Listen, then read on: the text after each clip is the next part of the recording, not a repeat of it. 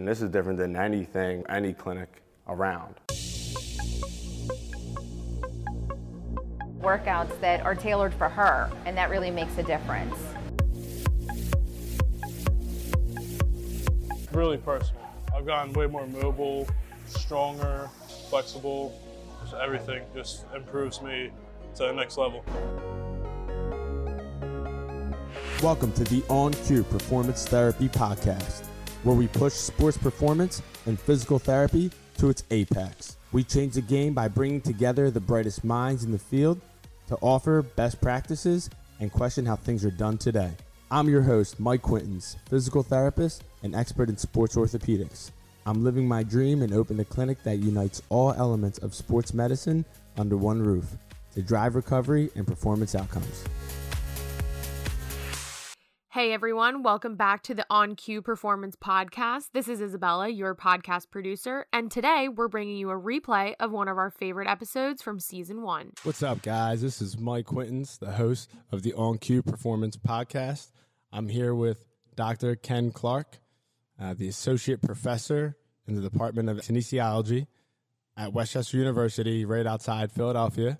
Uh, you're involved with biomechanics and you also uh, motor learning as well. Yep. And so right now you're also teaching classes on running mechanics. Doing research on running mechanics, absolutely. Yep. Awesome. Yep. Awesome. And um, so Dr. Clark is an expert in the field of exercise phys, biomechanics as it pertains to the athlete and sprinter. Uh, he has authored countless research articles and is considered one of the leading minds in the field of sports medicine, having presented at the NFL Combine. That's right. Two years ago. Yep and you're a consultant, uh, or at least you have been a consultant. USA. Yeah, USA Track and Field and Parisi Speed School and ALTIS, and to name a few. Yep. Yeah. So this is uh, a little personal for me because Ken was uh, a coach of mine uh, and has been an inspiration for me uh, and and my my experiences coming up. So uh, this is cool. We've worked together now recently, and we'll dive into that a little bit today. So uh, so how how we doing, Coach? Great. Uh, thank you for having me. Uh, really good opportunity to uh, to be on this podcast, and, and excited to to be here uh, talking with you guys. Awesome. Uh, it's our pleasure. Uh, so, okay, let's dive into this. tell us about your background, where kind of where you grew up, where you, what drove your passion for what you're doing now. Yeah, absolutely. Um, something I like to talk about. parents are from Philadelphia area. I was raised in Connecticut and grew up playing um, three sports: football, hockey, baseball narrowed that down to football, baseball in high school, and then uh, uh, played small college football. Um, like every athlete out there was not as fast as I wanted to be or needed to be, so I had a, a lot of years of experience training for speed. Um, my dad was a, a, biomedical researcher, but also a high school football coach that worked with a lot of athletes on their speed, and so uh, I, I naturally became the guinea pig and um, it was great. I mean, I was doing plyometrics and overspeed at age nine, so it was uh, it was trial by fire, and, and developed a passion for it really early on. Um, and then, uh, for anyone who knows what I look like, I, I, don't really resemble Usain Bolt, so it was clear that Division three athletics were uh, the end of the road for me.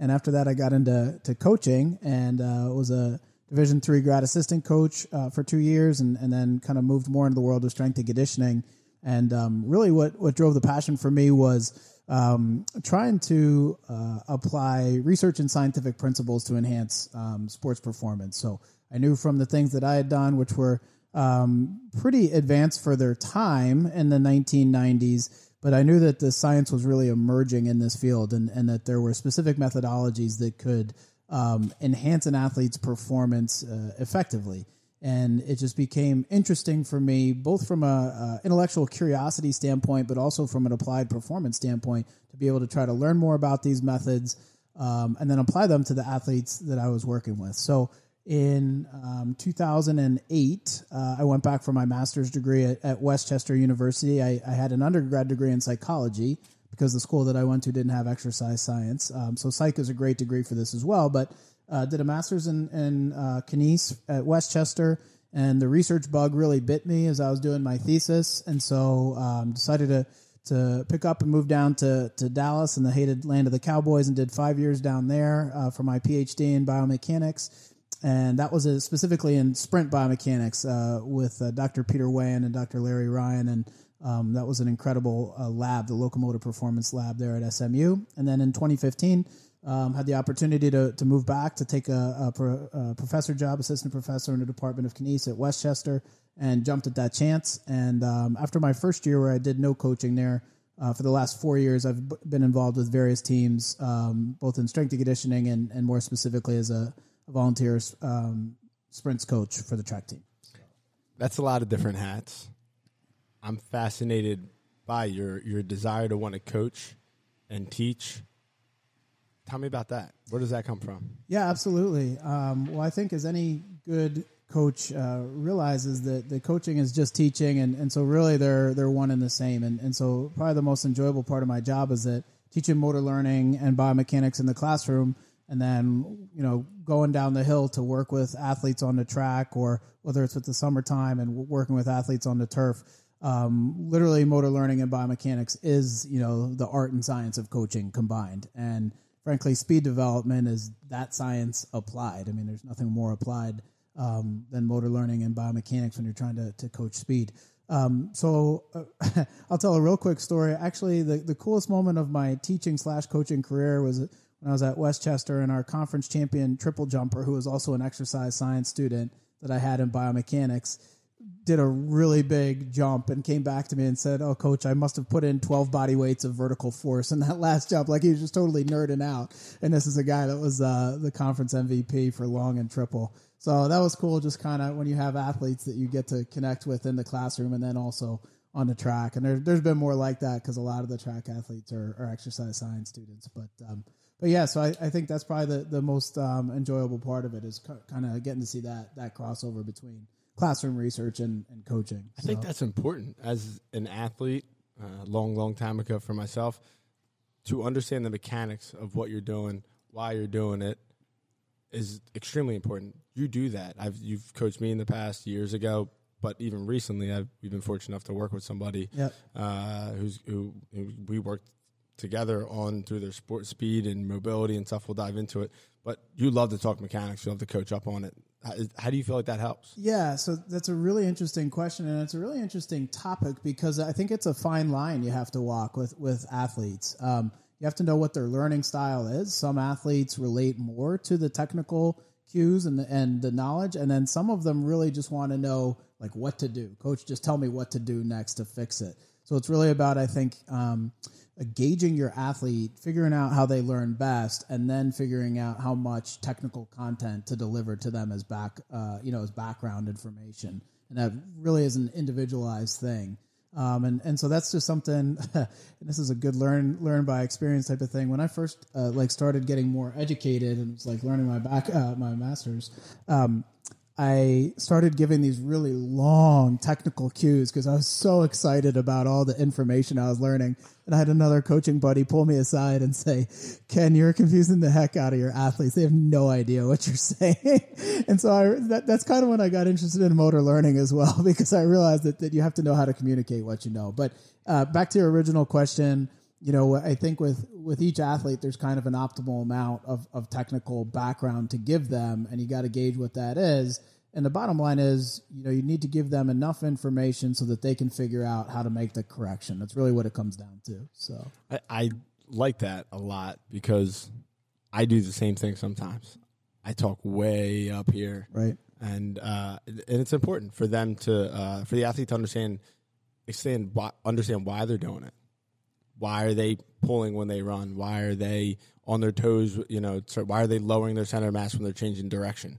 Um, so I, I, think that's I think that's you're spot on there. Um, yeah, the other the other comment I would make is um, I, I think one one area I would like to think I've got better in is perhaps saying less when it comes to the actual cue as they're doing the movement or as you're correcting the movement, but perhaps saying more as it relates to if you're doing drills, like maybe it's just an A march or an A skip or a wall drill as it relates to acceleration or top speed, but explaining more about how that drill transfers to the act of sprinting, for example. So, not necessarily giving them more technical knowledge per se, but relating more, well, this is why we're doing it and providing the context so when it comes back to cueing them in the act, they know what you're referencing. To me, that's that's probably the most important area that I certainly wasn't always good at as a coach in my younger years that I'd like to think that I've gotten a little better at over the years. So I think that relates to all fields of performance, Definitely. But, but even something as simple as physical therapy Yep. with the, your average Joe. Uh, why are they doing a specific exercise? What is the purpose of it? How much information do we want to give them? You know, I think a uh, degree or not necessarily a degree, but background in psychology well, well said by you. Important, huge piece of it. How much information is necessary for them to get the idea of what they need to do? Right. Yeah. Absolutely. So um, it's interesting, and you know, like all of us, I'm still learning every day what what works best for each individual athlete or client. So Amen. So I want to dive into uh, briefly the NFL Combine. I'm dying to know. Uh, I- we haven't talked about this yet. No, that's I w- true. I want to know about the NFL Combine, and then uh, and even like the, the USA track and field stuff that you're doing. so I've been lucky to have some really good mentors who then um, have really paved the way as far as connections go. So uh, I'll start actually with USA Track and Field. So when I finished my PhD in uh, 2014, and I was in the, the SMU lab for another year doing a postdoc, um, my uh, advisor, Dr. Peter Way, Weyand, there had some pretty good connections with USA Track and Field um, because of the research he's done. And so they were looking for uh, a relatively younger biomechanist, and I was 35 at the time, to basically um, go on the road with their uh, the quote unquote traveling road show uh, with it to apprentice with Dr. Ralph Mann and do some of the on track uh, performance analyses with the elite performance program, which is the basically the Olympic level sprinters and hurdlers. And so, I mean, Dr. Weyand, my advisor, was more certainly more qualified.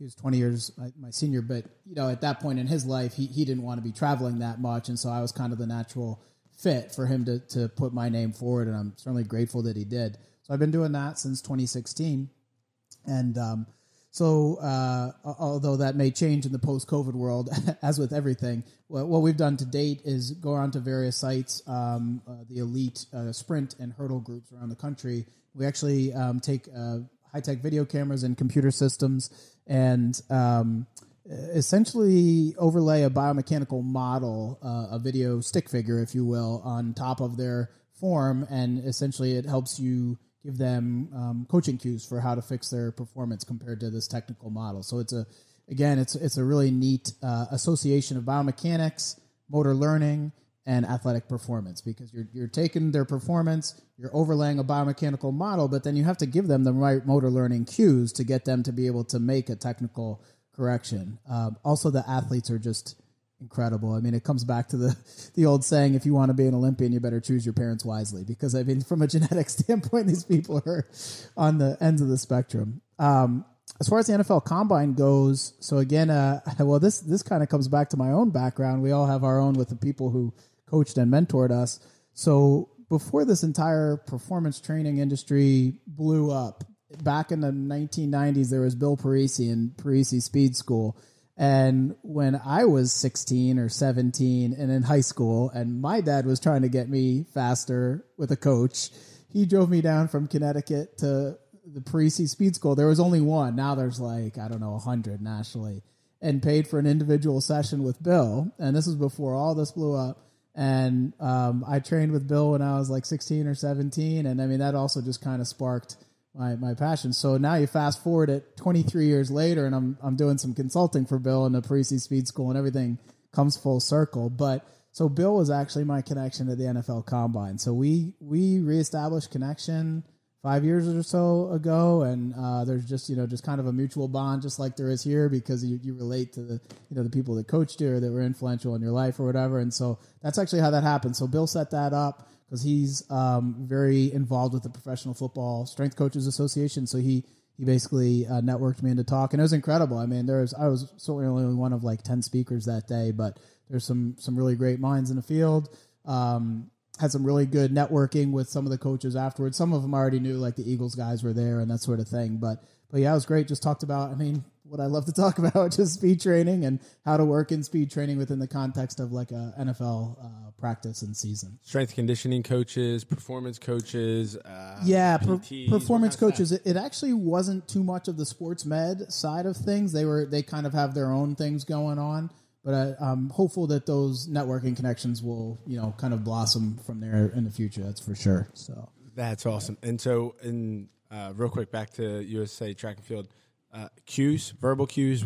What what else? What other uh, are what else are you offering then? So I, yeah. I'm, really, I'm kind of curious. No, I, absolutely. I mean, I, I think there's there's verbal cues to a large degree, but then there's also you know if you look at uh, some real nerdy motor learning theory here. Uh, uh you know, dynamic systems approach, a constraints based approach where you're doing, which is just a fancy way of saying, hey, maybe we're just doing, you know, some mini hurdles to work on stride length or, or top speed mechanics. Um, literally, it could be as simple as like holding your hand over the top of their foot to make sure that it, it recovers in a, in a proper manner, um, that that sort of thing. So so yeah, it's it's some of it's pretty high tech, and then other aspects of it is nothing more than good good coaching. But isn't it nice when it's just something that simple? Yeah, literally, just pick your foot up to this point and that, that's slam it. it straight down. Just, yep. They have the skill. They have the skills to do it. Yeah, just giving them the cues. That's fascinating. That, that's right. And sometimes it's it's incredible to see.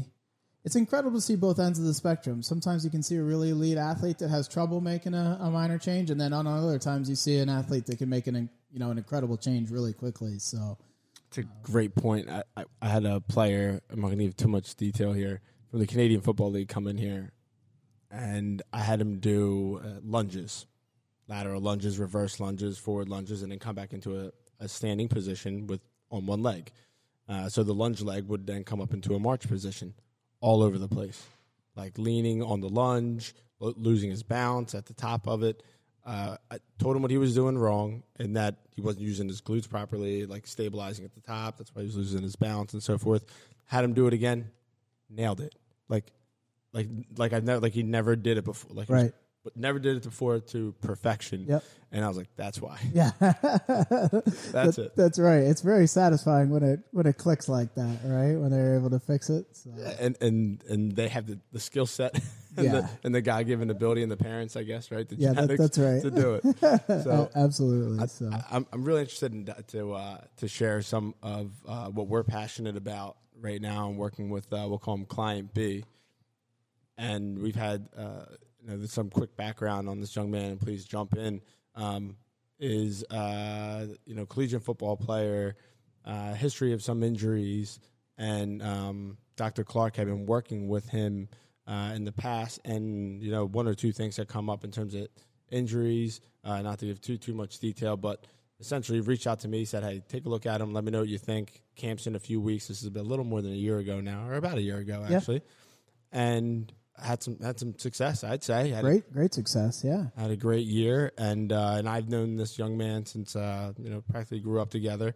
Uh, our families are close, and and uh, and so forth. So, um, what what what other background information, and then we can yeah. I mean, I, I think the the most interesting thing from my standpoint was last summer. I mean, the initial motivation for I think the collaboration with you was that was a there was a, an overuse injury or nagging injury that we needed to have you take a look at him for that. Um, I was so pleased with number one, he was through work with you, he was able to get over that injury in a really quick amount of time. Number two, we never actually stopped training except for maybe like a few days. We were able just, you know, with your guidance to train around it, which was probably the best thing.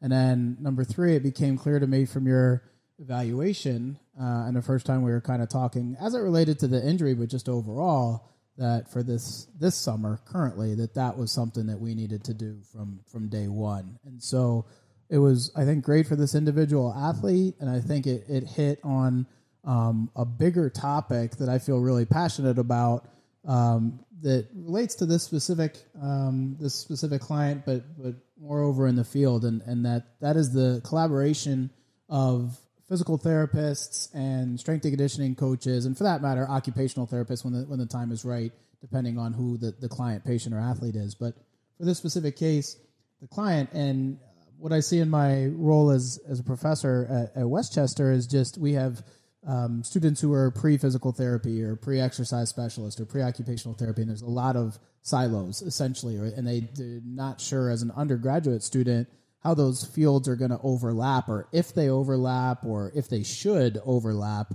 And I'm sitting here now with 15 years of experience and basically thinking if you're a strength and conditioning coach and you don't have some physical therapist that you can, you know, uh, basically network with, if, if you need a different perspective on or collaborate with, that's a that's a problem. And in my mind, that's definitely where the where the field is going. Is that I mean the the best strength and conditioning coaches know what they don't know and are happy to refer. And I love referring to Mike and saying, "Okay, I I don't know about this. You need to evaluate it for this and give me your input." and it's flattering when so when this all happened you had asked me like okay so we wanted what do we do about training Right. and i was like he he can still train like there's things he can do um not broken there's just things that and so dr clark asked me he's like all right so what what can we do and i'm like you want me to tell you what like you want my opinion but uh and i agree with everything you said especially for pts the best thing about PTs is when they know what they don't know. So at the time, I was working somewhere else, and this kind of really spiraled into what we have now. And you know, we got a great strength conditioning coach on this side of things, and the I, the concept was okay. I'm not a strength and conditioning coach. I, I, I got to work with somebody who does know what they're doing there. So uh, the same thing goes. Uh, You can go to clinics across the country and PTs are trying to do strength conditioning. And I'm, I'm not going to sit here and say none of them should be doing any of it. Uh, what are the resources that you have? And if you don't, why don't you get those resources and and use them? But we we aren't trained in programming. The number one complaint for PTs coming out of school is that they aren't taught enough TherEx, therapeutic exercise, not pr- much less programming, much less exercises, much less.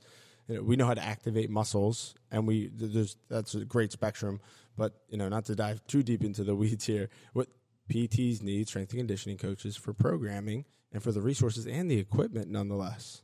Yeah, and and you know, on the flip side of that coin, I mean, the the strength coaches need PTs and, and ATCs essentially for everything else. I mean, if there's any restrictions, if there's anything that the athlete shouldn't be doing, and I mean, what I've liked about our programming um, so far with with this client is that I mean, literally every phase we've been putting our heads together, and it's it's I mean, truly been a collaborative effort.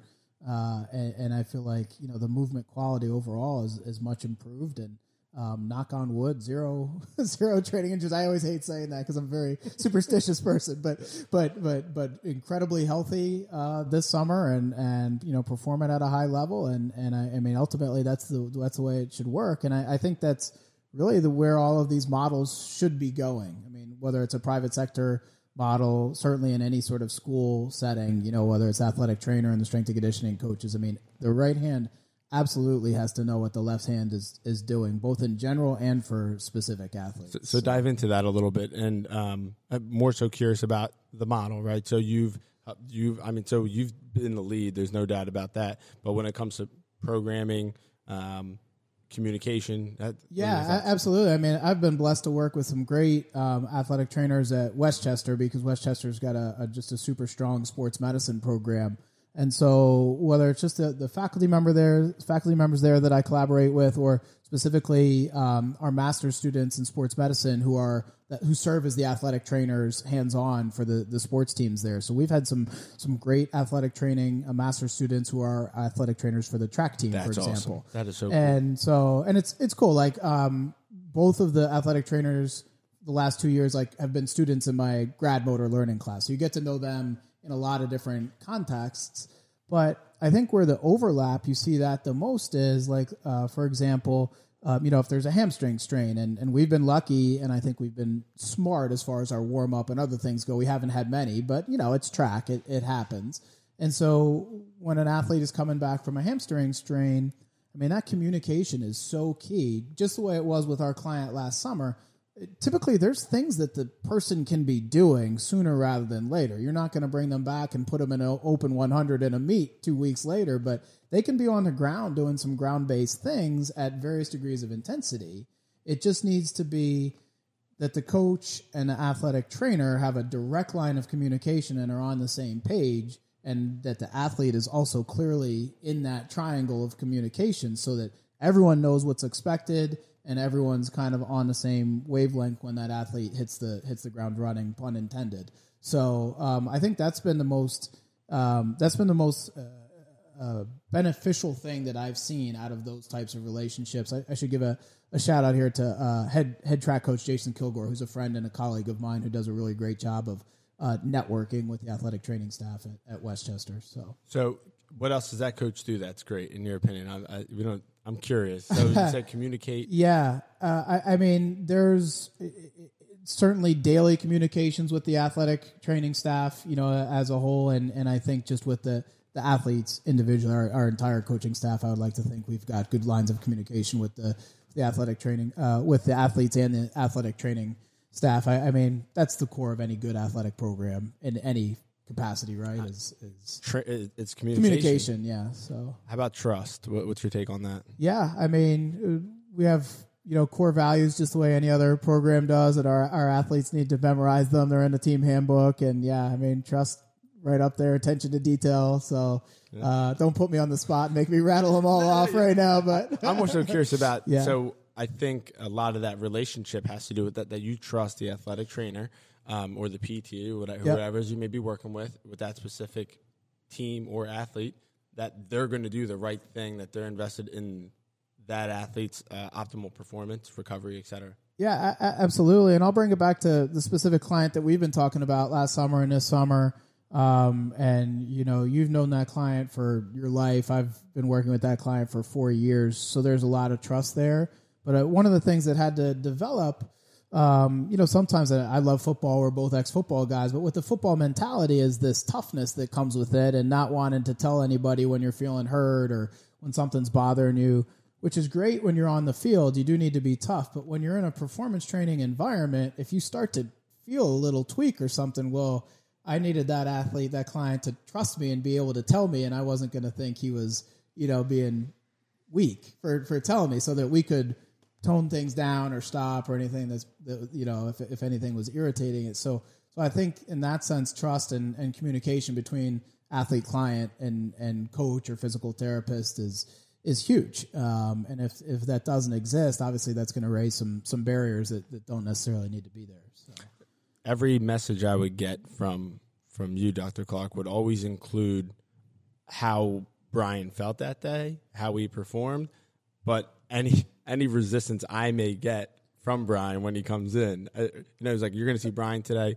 There's a chance that he, you know, he may complain about this pain, but there's probably a better chance he's not going to say anything about it. So, like, dive into it a little bit. But I'm just giving you a heads up. He's not limited, and he's blah blah blah. But uh, pretty interesting. There's been, yeah, there's been, uh, there's been really good communication between the between the three of us. I think so. Uh, that that's been that's been a real that's been a real key. Yeah, I, I agree. So uh, I want to get into the fields of this. So you have students that, like you said, are OT, P, pre PT, athletic training, and, and so forth, exercise phys. So tell me about the barriers that you f- may see or that uh, maybe are just beginning, uh, even at that level. Yeah, absolutely. So, I mean, I think there there are several challenges, and um, for the audience's uh, context here, so Mike was, was good enough to come and, and speak to our exercise science club last year and kind of spoke about uh, you know barriers to entry into the field and that sort of thing. I, I think number one, it's just so competitive. I mean, there's a lot of really smart students who want to be physical therapists because it's a great field. And so for our undergrads, you know, we, we tell them right away, like, look, you just got to make sure you're, you know, really putting your nose to the grindstone, uh, nose to the grindstone on the books. Um, but I, I think more generally speaking, it's getting experience, and it's it's just that catch twenty two. You can't get ex- you- can't get hired because you don't have experience. But how do you get experience until you get hired? Type of deal, and it's really tough, especially for. And correct me if I'm wrong here, but for most PTOT places, like you're physically not allowed to put your hands on a patient in, until you have uh, certification or, or have completed school, right? Yeah, so it's correct. a little different for um, strength and conditioning coaches, but um, where you can intern and be a little bit more hands on. So I think that's the number one challenge. Um, for example, we strongly recommend that our students get involved with things like uh, the West Chester Adapted Physical Education Program, which is uh, run by Dr. Monica Lepore, and that's a really good way for them to kind of get some experience working with people, albeit not hands on,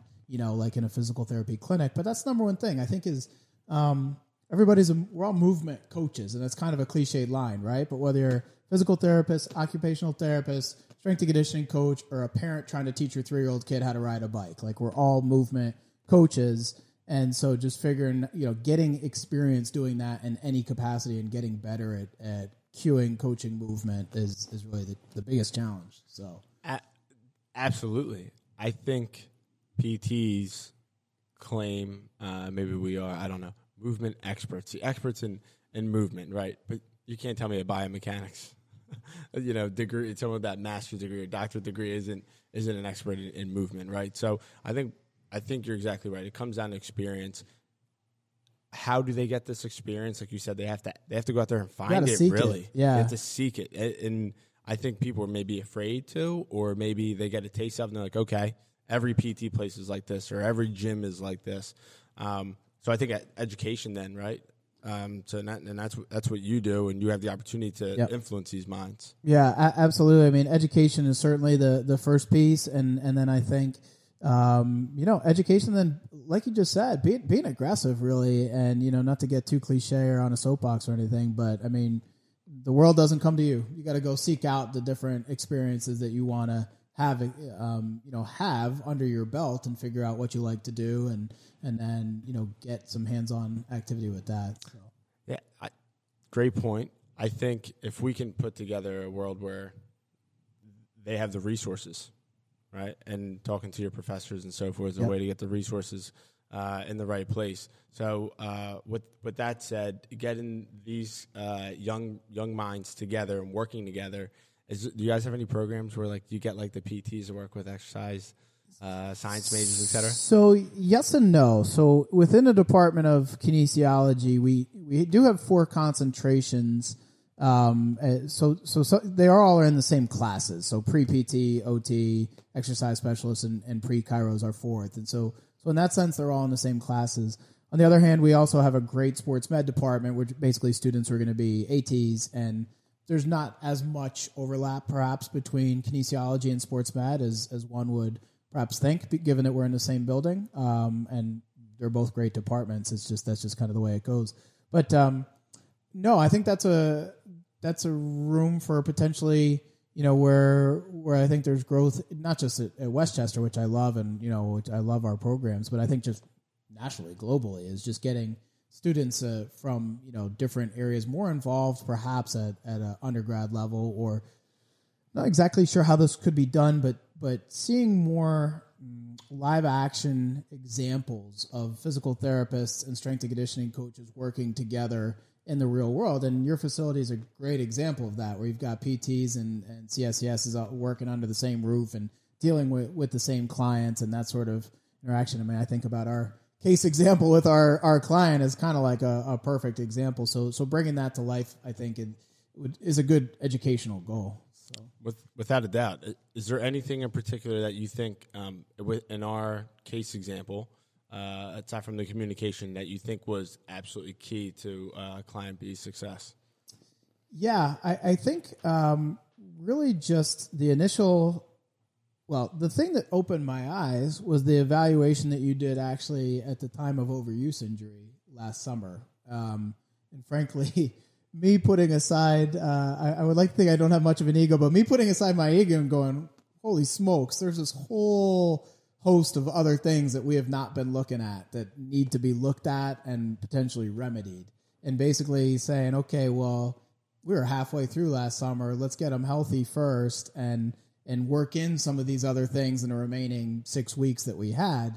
But then, I mean, it was first on my to do list this April when we started training again was to say, okay, you know, that this full evaluation, you know, of movements with all of the the screens and tests that you guys did, and then trying to work that into the to the frankly the, the strength training program that they're doing, and having you know given you room to operate with three to four exercises on each day that potentially were addressing movement deficiencies or corrections that needed to be made. So I I think that's the best thing about it is is doing you know um, the evaluation beforehand. I think has really been uh, and then building off of that has been the the most key thing. And, and that's where we get from a PT perspective. We're getting buy-in from that at that point, right? From from from the athlete, but we're also getting knowledge, right? So so now we know what direction we want to go and when and how.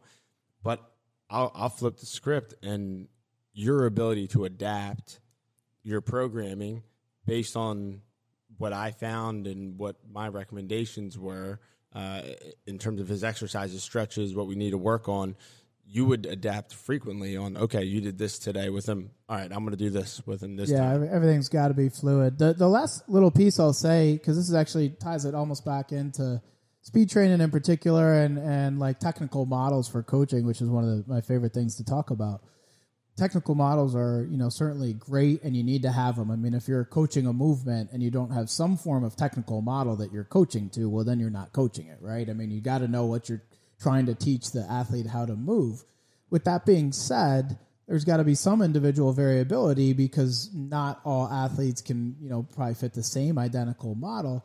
And and likewise, more important and more specific to what we're talking about, if an athlete has a, a individual constraint, if they have a strength deficit or a range of motion deficit or whatever the case may be, they're not going to be able to fit that technical model. And so you either need to adjust what you're asking them to do, which is one option, and you certainly can do that, or you got to get with the physical therapist, athletic trainer, and get them to be able to move that way so that they can then fit the technical model a little bit better. And, and in reality, the truth is is probably somewhere in between. But that that to me is one also really key application that sometimes we talk about with like USATF. Like if an athlete can't fit the technical model, we talked to the sports med team. We're like, well, is there something specific that they can't do from a movement screening standpoint? You know, we can coach it six ways from Sunday, but if, I'm not even sure if that's the phrase. We can coach it. It is now. We can we can coach it all we want, but if they have a movement constraint, an organismic physical constraint, it doesn't matter how how much they know what they're supposed to do or how much we coach it. They're not going to be able to change it. So that's the other, I think, really key key part of it. So.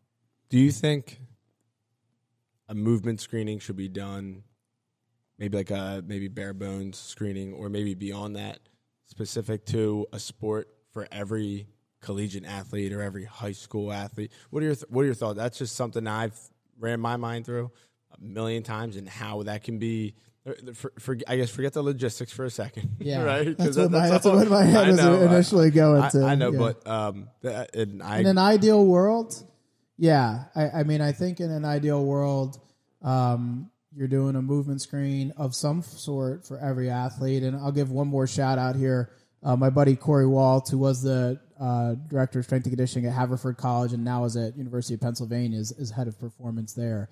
Um, so when he was at Haverford, and I know he's starting to do this at, at Penn, he's only in his first full year they would screen every varsity team sport athlete, uh, and, and he would collaborate with the athletic training staff and his strength and conditioning staff, and every athlete, and that's a lot, even at a Division three school Sure like. Haverford, before they at the beginning of the year, and so even for especially for incoming freshmen, if they weren't, you know, if they couldn't body weight squat appropriately, they were going to be doing something other than back squat, for example. But they did that all the way through, and they, you know, had uh, movement vitamins they called it, which is basically just prehab and rehab exercises. But yeah, it's a, it's I think not only a good idea. I mean, I've seen it done in action, not, not by me, but I've seen other people do it really well in the collegiate setting, and and I mean, when you it is a logistical challenge there's no doubt but that's, that's where it comes back to this exact conversation if it's just the strength and conditioning staff a you're probably not going to be able to get it done logistically and b is that really the, the people you want look i mean with all due respect to all those great strength coaches out there which you know i'm, I'm in that strength coaching network but i mean what you really want is your sports med and your strength and conditioning staff doing those screenings collectively and then you can come up with kind of a good good prescription for what these athletes should be doing. So. I does it come back to qual? I think comes back to qualifications with some of it too. So as a PT, uh, there have been times I'm guilty of it. Of I'm I'm doing sports performance with an athlete, uh, and especially when I wasn't here, I was in a different place. I did not have the resources, and the question I had asked myself at this point, I had a, kind of like an epiphany: is do I have the qualifications, or are these my best qualifications? Right. for this for this individual? Am I how can someone else do this better than me that I can reach out to? I'm all about that. I mean, I can do the FMS, but there's a lot of better people than me when it comes to doing screens for athletes. So I'm all about referring out. How how do we get minds to think that way? How, how can you how can you yourself and I, maybe this is some deeper thought here and you know but uh, for me I'll answer first while you're thinking about it but how how can you help younger minds think that way for me it's I have to educate the people who do come in the shadow. Anyone who's called the shadow or hang out or get internship hours, uh, we haven't turned anyone away. I mean, Right. if- whether it's a one day or you want a handful of hours, as long as we don't have too many people in here and we're all wearing masks right now, Right, and- right. I, I'm fi- I'm fine with it. Yeah. But I, that's an opportunity for me to educate them on okay, here are my qualifications. I got strength and conditioning over there. Right. I let you know I'm gonna let Jordan handle that or my whoever my I, I think is. it's really a mindset um, change as opposed to you know people people potentially feeling like if they don't know the answer or they're not qualified to do something themselves that that's a weakness per se. When really, I think, in my opinion, I know you would feel similarly that if you don't know, or maybe you're- qualified but you're not as qualified as someone in your network.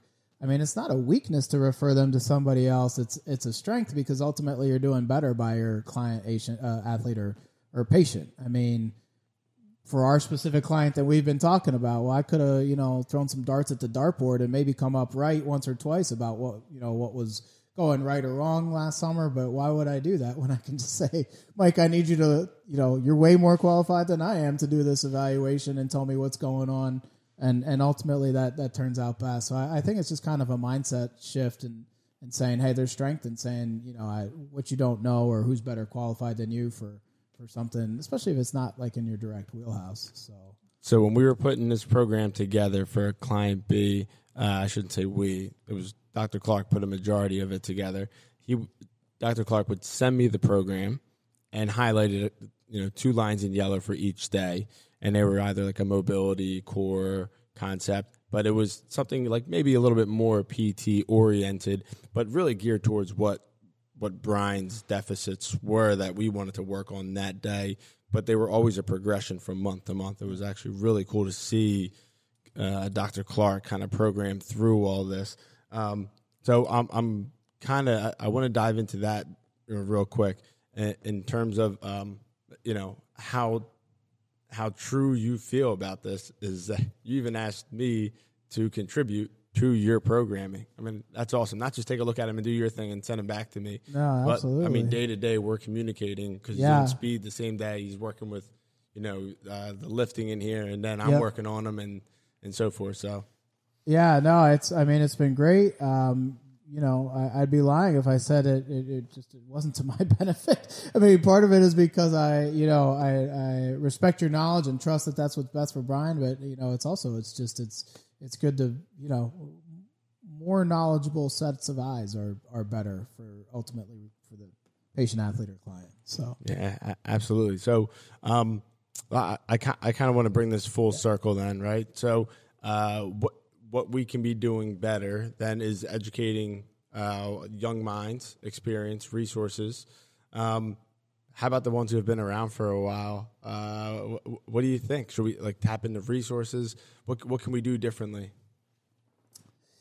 Wow, that's a really great question. I think, um, you know, just con- it's so cliche, but trying to get out of one's safe zone every now and then, out of one's wheelhouse, and, and looking at things from a from a different perspective, or um, trying to dive into an area of knowledge that uh, perhaps one has avoided. Um, this happened recently for me, putting together a piece of educational content. You and I talked about this as well, and um, you know there was eighty percent of it was right in my wheelhouse, and twenty percent of it was an area that uh, I, I knew kind of and probably should have known a little better. And I, at first, I was a little tentative, and I was like, "Well, I'm not sure if I really want to go in this area. It's not what I know." And then ultimately, I realized that that was best for the content. I was like, "Well, I guess I'm just gonna have to suck it up and really dive into the literature here." and so sometimes, I mean, it's uh, you know, sometimes it's not comfortable, but that's really what it takes is just to you know p- push oneself outside the the comfort you know limits or boundaries and and then afterwards again it just it puts you in a position of of strength knowledge is power and so afterwards you, you know you feel you feel better about it so um yeah i think for those of us who are and i wouldn't call us old heads by any stretch but you know gaining an experience something like that just continuing to have um, continuing to, to go outside of our current knowledge areas and, and just continuing to learn. That's really all it comes There's a to. saying uh, I think goes something like this that I'm absolutely in love with: "Get comfortable feeling uncomfortable." No doubt. Yeah, absolutely. Yeah. That's exactly what you you just pretty much just said there.